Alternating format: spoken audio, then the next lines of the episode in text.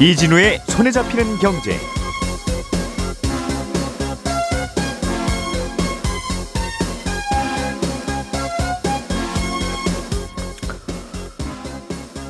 안녕하십니까 이진우입니다.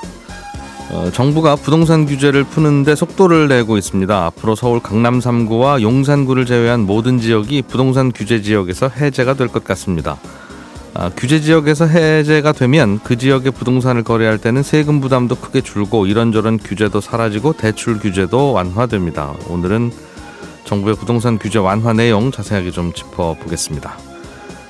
어, 올해부터는 만 18세 미만 자녀가 셋 이상인 집에서 자동차를 새로 살 때는 개별 소비세를 최대 300만 원까지 면제를 해주는데 어, 자녀가 둘이 있고 뱃속에 태아가 있는 경우 또 다자녀로 인정해주는지 이런저런 궁금한 내용을 조금 더 알아보겠고요.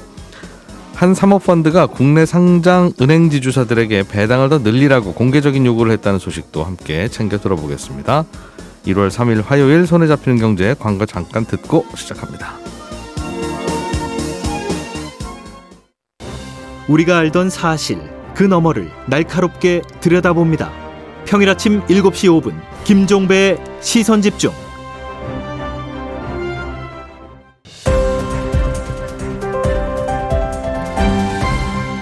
이진우의 손에 잡히는 경제.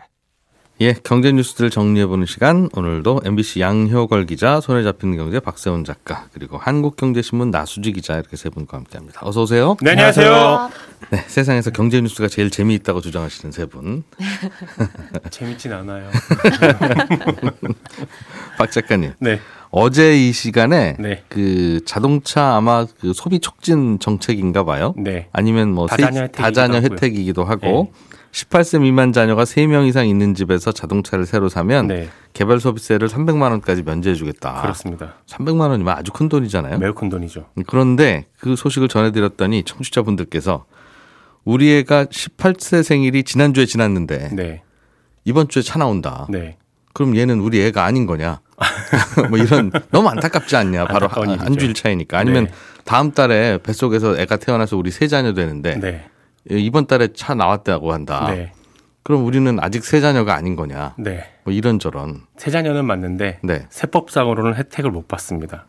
왜냐하면 이게 출생 전이기 때문에 네. 그 집은 자녀가 둘 있는 걸로 일단 간주되기 때문이에요. 그러니까 임신 확인증 같은 걸 제출하면 인정이 될 것 같기도 했는데 예. 그게 안 되는 이유는 이 얘기는 우리나라의 법이 태아의 법적 지위를 어디까지 인정해 주느냐라는 음. 아주 큰 주제로 넘어가게 되는 거라서 거기까지 제가 설명하는 건 한계가 있고요. 음. 이렇게 생각하시면 될 것 같습니다. 직장인들이 연말 정산을 할때 네. 부양가족 공제 항목에 태아는 포함이 안 되거든요. 음, 태어나야만 네. 아이죠. 내 아이. 주민등록 예. 기준이라서 기본 공제 대상이 안 됩니다. 음. 그래서 태아 보험 같은 경우도 아이가 태어나기 전에 낸 보험료는 공제가 안 되는 겁니다. 예. 이게 다 세법상 태아는 아직 법적 지위가 없는 걸로 봐서 그렇기 때문인데 음. 물론 예외적인 경우도 있긴 합니다. 예를 들어 민법에서 아이를 가진 산모가 피해를 입었을 때 그리고 상속을 받을 때 그럴 때는 태아도 손해배상을 청구할 권리가 있고 상속을 받을 권리가 있다. 이렇게 예외적으로 보고 있긴 하거든요. 두 가지 경우에 한해서.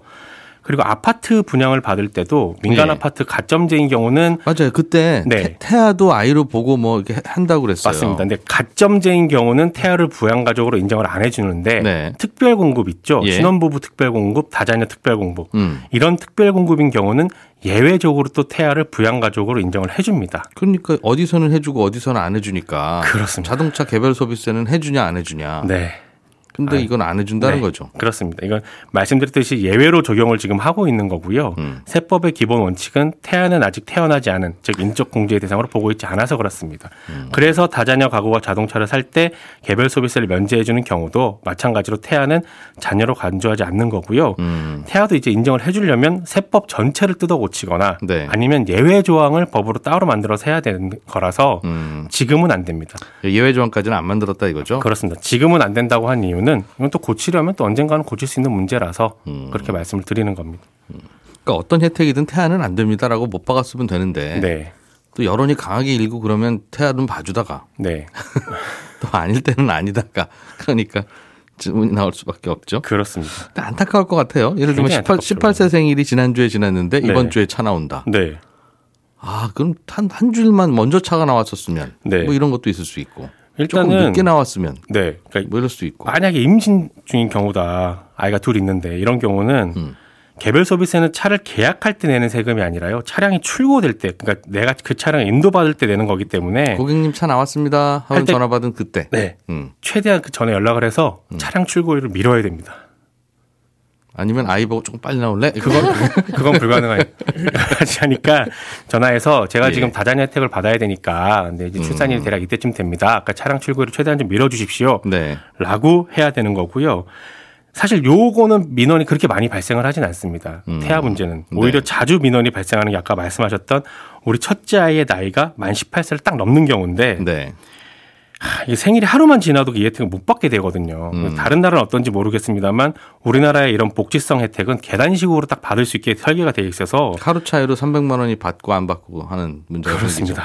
굉장히 안타까운 일인데 이런 경우는 첫째 아이의 생일이 지나기 전에 최대한 차량을 빨리 출고하는 방법밖에 없습니다. 네. 그러니까 나중에 장착할 수 있는 옵션들은 최대한 빼고서 일단 차부터 출고를 해달라. 라고 해서 개별 소비세 면제받는 방법 말고는 현재로선 답이 없는데 그 개별 소비세 얼마나 한다고 할 수도 있지만 차량 가격이라는 게요. 공장 출고 가격에다가 개별 소비세 3.5% 붙고요. 그렇게 결정된 개별 소비세에게 교육세가 30%또 붙습니다. 네. 그리고 출고 가격, 개별 소비세, 교육세를 더한 전체 금액의 10%가 부가세로 붙기 때문에 네. 개별 소비세가 면제가 되면 교육세도 안 내게 되는 거고요. 아. 개별 소비세, 교육세 안 내게 되니까 차량 전체 가격이 내려가서 부가세도 좀 덜 내게 됩니다. 계산을 거치게 좀 해보면 예를 들어 차량 출고 가격이 8천만 원이다. 뭐 이건 네. 좀 비싼 차긴 한데 이 경우는 개별 소비세를 면제받으면 대략 460만 원을 덜 내게 되는 거라서 와. 결코 작은 금액 아니죠. 그러네요. 차량 출고 가격이 3천만 원이다. 그러면 이것도 거칠게 계산해 보면 대략 120만 원 정도로 안 내도 되는 겁니다. 음, 이런 큰 혜택이 출고 날짜를 조절하면 또 될 수도 있다. 네, 그렇습니다. 알겠습니다.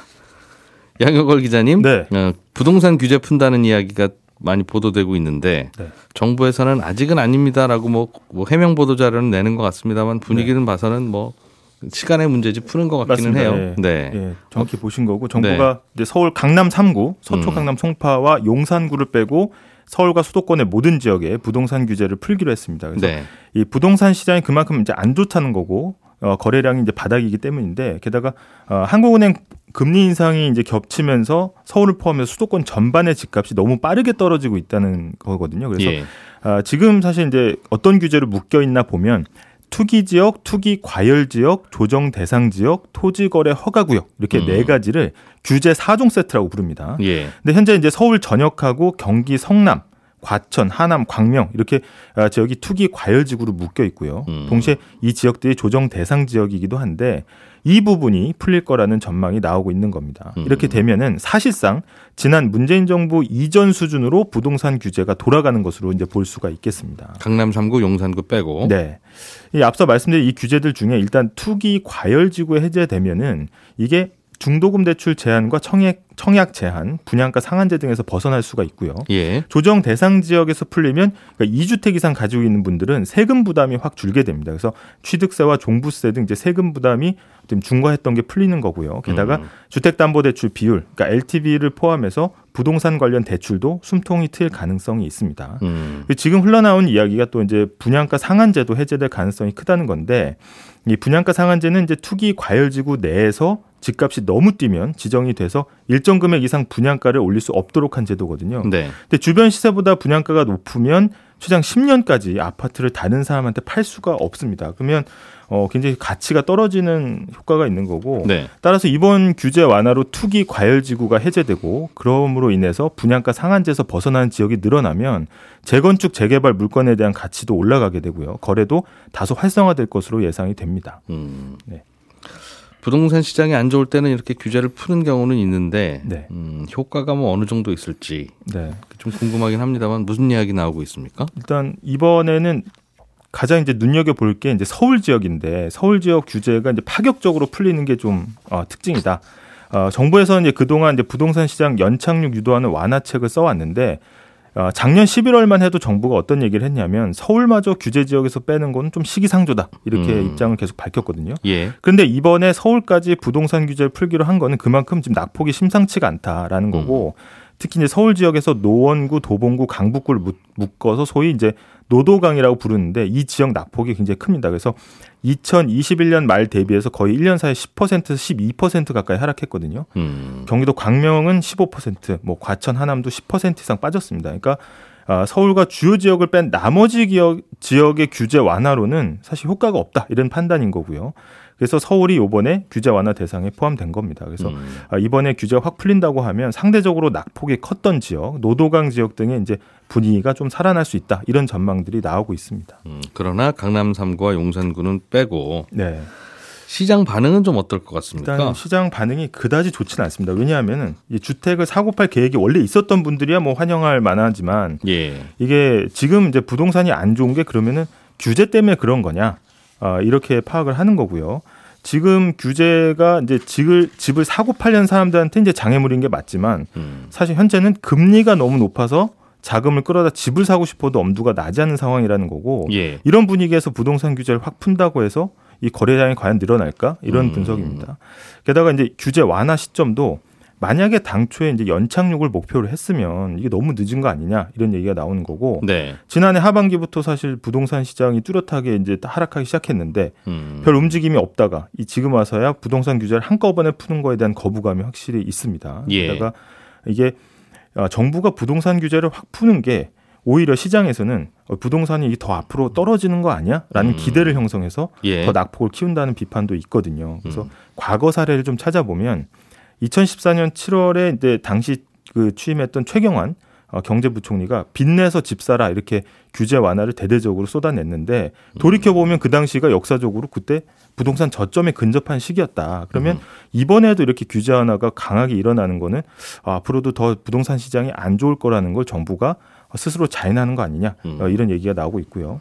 아까 말씀하신 이 규제 완화 내용은 사실 어, 주거정책 심의위원회를 통해서 이제 정해지는데 네. 어, 이런 것도 이제 국토부 업무보고를 통해서 거쳐서 정확한 내용이 조만간 음. 알려질 어, 전망입니다. 음, 확정은 아니지만 구체적으로 많이 나오긴 하고 있고요. 네, 맞습니다. 대출 규제가 DSR이라고 하는 게 새로 생긴 후에 그게 안 풀리고 있어서 네, 다 풀어도 네. 현금 있는 사람만 살 수 있는 어, 어쨌든 간에 맞습니다. 이제 LTV도 있어서. 사실 집 과 관련된 거지만 사실 집을 막상 살려고 하면 음. 소득 기준에 걸려서 못 사는 경우가 많이 있거든요. 예. 그래서 이거를 어떻게 할 거냐는 또 금융 당국에 또 달린 문제가 되겠습니다. 음. 그렇군요. 자, 나수지 기자님께서 준비해 오신 소식도 재밌습니다. 어, 은행에 투자했던 한 자산 운용사가 네. 그 펀드 운용하는 회사죠. 은행들한테 아니 배당 좀 많이 해라. 네. 또돈 쌓아두고 뭐 합니까? 그런 편지를 보냈다는 건데 이게 화제가 되는 모양이에요. 네, 이 온라인 파트너스라고 해서 이 주주 행동주의 펀드를 운용하는 자산운용사인데요. 이 주주 행동주의라는 거는 말 그대로 주주들이 주식 가치를 높이기 위해서 열심히 뭔가 행동을 한다는 건데 어떤 행동이냐? 경영진한테 지금 회사에서 이거 바꿔야 된다. 강력하게 요구하기도 하고요. 또 때로는 주주총회에서 힘대결하거나 아니면 법정까지 가서 회사와 다투기도 하면서 이 주식 가치를 적극적으로 끌어올리려는 투자 방식입니다. 음. 그래서 이 회사가 사실은 좀 시장에서 유명해진 게 이 작년에 SM 엔터테인먼트라고 해서 이 회사에 어 이수만 프로듀서 개인 회사에 이 SM이 프로듀싱비 명목으로 돈을 너무 많이 몰아주고 있는 것 같다. 그런데 이게 주식 가치에 좀 도움이 안 되는 것 같으니까 계약 끊어라. 라고 적극적으로 요구를 했고 실제로 회사가 이렇게 바뀌었거든요. 예. 그러니까 이런 식의 주주 행동을 해서 좀 주식 가치를 끌어올리는 자산 운용사인데 어, 이 회사가 어제 국내 7대 상장 은행 지주사들 전체 이사회에 편지를 보내서 음. 이 앞으로 주주들과 어떻게 이익을 나눌 건지 계획을 정하고 그리고 이 계획을 다음 달 9일까지 공시를 하라라고 요구를 했습니다. 음. 만약에 이 요구를 받아들이지 않거나 아니면 계획이 허술한 것 같다라고 판단하면 예. 우리 3월 앞으로 주주총회에서 표대결에 나설 거야라고 강력하게 이야기를 하기도 했습니다. 음. 이 회사는 7대 은행 지주사 주식을 다 갖고 있었던 모양이에요.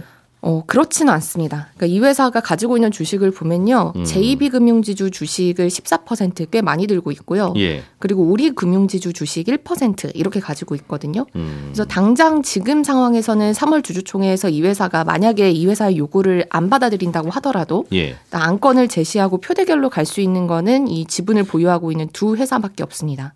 근데 그럼에도 불구하고 왜 이렇게 내셨습니까? 라고 물어보니 어, 다른 회사도 주주들의 위임을 만약에 받으면 주주들이 이 회사의 요구에 공감해서 위임을 받으면 얼마든지 주주총회에서 목소리를 낼 수 있으니까 그렇게 할 거다. 라고 하기도 하고 또더 예. 중요하게는 어, 은행들을 배당을 안 하는 게 이 한두 회사 문제가 아니라 어, 업계 전체 분위기가 문제고 또 금융 당국의 눈치를 보느라 이렇게 배당을 못하는 부, 어, 부분도 있어서 음. 이 업계 전체에 요구를 해야 어, 전체적으로 회사들이 바뀔 것 같다, 은행들이 바뀔 것 같다라는 겁니다. 그러니까 예전부터 금융 당국을 보면 이 코로나 때도 그렇고 뭔가 경제적으로 위기 상황이 생겼을 때 예. 은행들한테 배당하지 말고 현금 좀 가지고 있어라 이렇게 예. 유도한 적도 있거든요. 음. 그래서 이런 분위기를 좀 바꿔보자라는 의도라고 설명을 했습니다. 그 주총회 안건으로 이거 올리자. 그리고 표- 투표해서 표백을 해보자. 네. 라고 제안을 하기 위해서는 1% 이상 지분을 갖고 있어야 되나 봐요. 어, 0.5% 이상을 6개월 이상 보유를 하고 있어야 됩니다. 그런저런 제한을 하려면요. 아, 그런데 이 회사는 그이 우- 펀드 운용사는 두 금융회사 주식만 갖고 있긴 하다. 네. 알겠습니다. 우리나라 은행들이 배당을 적게 하고 있어요. 어느 정도 하고 있길래 이런 이야기가 있어요? 어, 사실 뭐 배당을 얼마나 해야 적절하냐 이런 정답은 없긴 한데 음. 이 적어도 해외 은행들과 비교를 해서는 우리나라 은행들 배당이 좀 적고 그러니까 이런 이유 때문에 은행주 주가가 유독 제대로 평가를 못 받고 있다라는 게 이 회사의 주장인 건데요. 예. 어, 국내에 상장한 7개 은행지주들을 보면 이 주가 순 자산 비율 PBR이라는 게 있습니다. 이게 평균 음. 0.3배밖에 안 되는데 이게 무슨 의미냐면 당장 은행이 문을 닫아서 가지고 있는 건물 주식이든 싹 팔아서 이 주주들끼리 나눈다고 해도 지금 시가총액보다 3배는 더 많은 돈을 주주들이 가져갈 수 있다라는 의미입니다. 예. 그러니까 지금 주가가 절대적으로도 저평가된 상황이라는 거죠. 음. 그리고 해외 은행주와 비교해서도 이 기준으로 보면 한 3배 이상 우리나라 은행주들 주가가 저평가되어 있는 상황인데 이익에 대해서 배당하는 비율이 낮, 낮아서 그런 것 같다. 네, 그런 것 우리나라는? 같다라는 음. 겁니다. 그러니까 성장성은 그렇게 높지 않은데 배당도 조금밖에 안 해준다. 2021년을 기준으로 해외 은행들은 이익의 60% 정도를 주주들한테 나눠줬는데 예. 우리나라는 이익이 20% 정도만 주주들한테 돌려줬다라는 거죠. 그리고 여기서 또 한 가지 재밌는 포인트가 있는데요. 음. 어, 이게 은행들이 이렇게 배당을 안 하니까 네. 주식만 저평가된 게 아니라 우리나라 가게나 기업들이 빌려온 빚이 경제 체력에 비해서 과도하게 늘었다 라고 이야기를 하고 있는 겁니다. 은행들이 배당을 적게 하는 거하고 우리나라 가계부채 뭐 이런 거 뭐 늘어나는 거하고 네. 관계가 있다는 주장이에요? 네. 이 음. 한국 은행주들이 네. 돈 버는 힘이 약한가 보면 그렇지도 않, 않은 거거든요. 근데 보면 그 돈 버는 힘이 얼마나 강한지를 나타내는 지표를 ROE라고 하는데 예. 이거는 돈을 가지고 이익을 얼마나 낼 수 있냐 이걸 따지는 겁니다. 자본금 대비 돈 얼마나 벌었냐 뭐 이런 기준일 네. 것 같은데. 네. 예. 그러니까 근데 이, 근데 이 기준이 이 다양한 지표 중에서도 기업이나 투자자들이 굉장히 중요하게 생각하는 지표인데 음. 은행에서는 은행 입장에서는 우리나라는 배당을 덜하니까 회사 안에 현금은 쌓이겠죠. 네. 그런데 이 현금으로 그렇다면 뭔가를 해서 돈을 벌어와야 음. 이 ROE라는 지표가 떨어지지 않고 유지가 될 겁니다. 네. 음, 그런데 은행이 돈을 벌어올 수 있는 방법을 생각을 해보면 대출 결국은 많이 해주는 거죠? 네 대출을 많이 해주는 겁니다. 음. 그렇게 대출을 많이 열심히 해주다 보니 우리나라 기업과 가게가 빌린 돈이 2021년 말 기준으로 GDP의 두 배를 넘는데 아, 그러니까 은행에 너무 여윳돈이 넘치니까 네. 은행 경영진들이 야 이거 여윳돈이고 어떡하냐 빨리 대출해 줘야지. 음. 김상무 빨리 영업 좀 해봐라 좀. 네. 이런 얘기하고 그러다 보니 과도한 대출이 나간다. 네, 가지고 있는 돈은 많은데 거기서 뭔가 효율적으로 굴리려고 하다 보니까 예. 대출이 많이 나가는 것 같다. 그러니 여윳돈을 좀 줄여야 오히려 대출이 덜 나가는데 네. 그러려면 여윳돈 중에 배당을 많이 하는 방법이 좋다. 네. 그런 방법을 택했기 때문에 우리나라 가계부채 문제 특히 좀 심해진 게 아니냐라는 지적이 있는 거고요. 예. 근데 이게 우리나라만의 문제는 아니고 은행 입장에서 봐도 그만큼 어, 다른 나라 은행들에 비해서 위험한 대출을 좀 많이 내줬고 음. 어, 해외 은행과 비교해서도 위험한 자산이 그만큼 또 빠르게 늘고 있다는 겁니다. 예. 그러니까 지금은 은행이 대출을 늘리는 것보다는 음. 돈을 차라리 주주들한테 나눠줘서 네. 어, 돈의 효율을 좀 높여야 된다. 그러니까 가진 돈을 줄여서 어, 영, 일하는 힘을 좀 어, 효율성을 높여야 된다라는 거죠. 음. 그게 이제 이번 주주 행동의 주장 중에 하나고요. 음, 배당 많이 해주면 주가는 좀 오를 테니까 네. 음, 뭐 주식 갖고 있는 분들이 그런 주장을 하는 건 뭐 정서적으로는 이해는 되는데 어.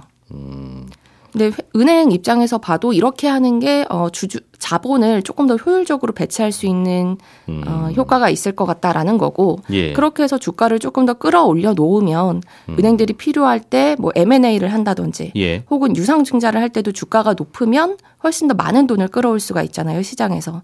그러니까 그, 중자를 하든 어떻게든 해서 네. 음. 그러니까 그렇게 만약에 나중에 은행이 돈이 필요할 때는 네. 어, 그런 방법도 선택할 수 있기 때문에 지금 이렇게 주가를 좀 올려놓는 게 더 필요할 것 같다. 라는 라는 거라는 게 거죠. 네, 음. 주장입니다. 그래서 결국 이 뉴스는 좀 주주들이 예전과 비교해서 좀 예. 달라진 위상을 보여주는 뉴스다라고 보실 수 있을 것 같고요. 네. 어, 정리하면 은행들이 주주 가치를 높이는 데 소홀해서든 네. 아니면 금융당국이 배당을 늘려 눌러온 관행 음. 때문이든 일단 주주들 입장에서는 주가가 제대로 못 평가받고 있는 것만은 사실인 것 같고 음. 이, 피- 이 펀드 운용사 주장에 대해서 끄덕끄덕 하나 봐요, 다들. 그래, 저 말이 옳지. 네, 시장에서는 좀 그런 음. 분위기입니다. 우리나라 은행들이 워낙 가진 돈에 비해서 배당을 못 해주고 있는. 게 숫자로 나오고 있는 것만은 사실이니까요. 그럼 굳이 그럼 반대쪽 얘기를 좀 해보면 네, 그 은행들은 우리나라는 다른 외국에 비해서 경제 fluctuation 그러니까 이 등락이 심한 나라잖아요. 네, 대- 수출입이 경제의 대부분을 차지하니까. 어. 해외 경제 어려워지면 금방 우리나라도 영향을 받고. 네, 그럼 중소기업이고 대기업이고 막 쓰러지려고 그러고. 어허. 그런 나라에서는 그 이제 경제가 어려울 수 있으니까. 그럴 때 되면 대출 잘 갚던 분들도 다 대출 못 갚게 되는 이런 상황에서 이제 자칫하면 은행이 부실해질 가능성이 높고. 그렇게 되는데 은행에 돈도 없으면 또 나라 돈 들어가야 되잖아요. 한두 번이 아니었잖아요. 그래서 야 나라 돈 넣기 전에 주주들부터 돈을 좀 은행에다 쟁여놔라. 그거 뭐 당신들 주식 그 영원히 가는 거 아니냐. 그러면 그렇게 해야지 배당은 좋을 때는 배당으로 다 빼가고 어 아, 어려울 때는 정부가 넣어줘야 되고 은행이니까 그러면 이건 불공평한 거 아니냐 하는 반론도 있을 수 있을 것 같은데요. 네, 사실 그런 이유 때문에 금융 당국들이 공, 음. 어, 공개적이든 아니면 비공개 창구 지도든 해서 은행들한테 좀 배당을 하지 말아라라고 예. 요구한 부분이 분명히 있긴 한데요. 근데 그럼에도 불구하고 해외 평균과 봤을 때도 음. 수치적으로 너무 차이가 나는 부분들이 해외의 있어서 미국, 영국 이런 나라들은 좀 어, 안정적이고 음. 어 그, 우리는 조각배잖아요, 조각배. 네. 근데 조각배는 좀, 좀 안정적으로 뭘 더 갖고 가야지. 어. 저 형들 저런다고 우리도 같이 그러다가 미국은 왜 외환위기 안 났습니까? 우리는 나잖아요. 그꼭 은행과 외환위기가 꼭 그렇게 이어지는 건 아니니까. 뭐 그런 얘기도 있을 수는 있을 것 같아요. 음, 답답은 하겠지만 배당을 자꾸 못하게 하니까. 어, 네. 그래서 근데 또 분위기가 사실 조금 바뀌고 있는 것이 금융 당국에서도 앞으로는 예.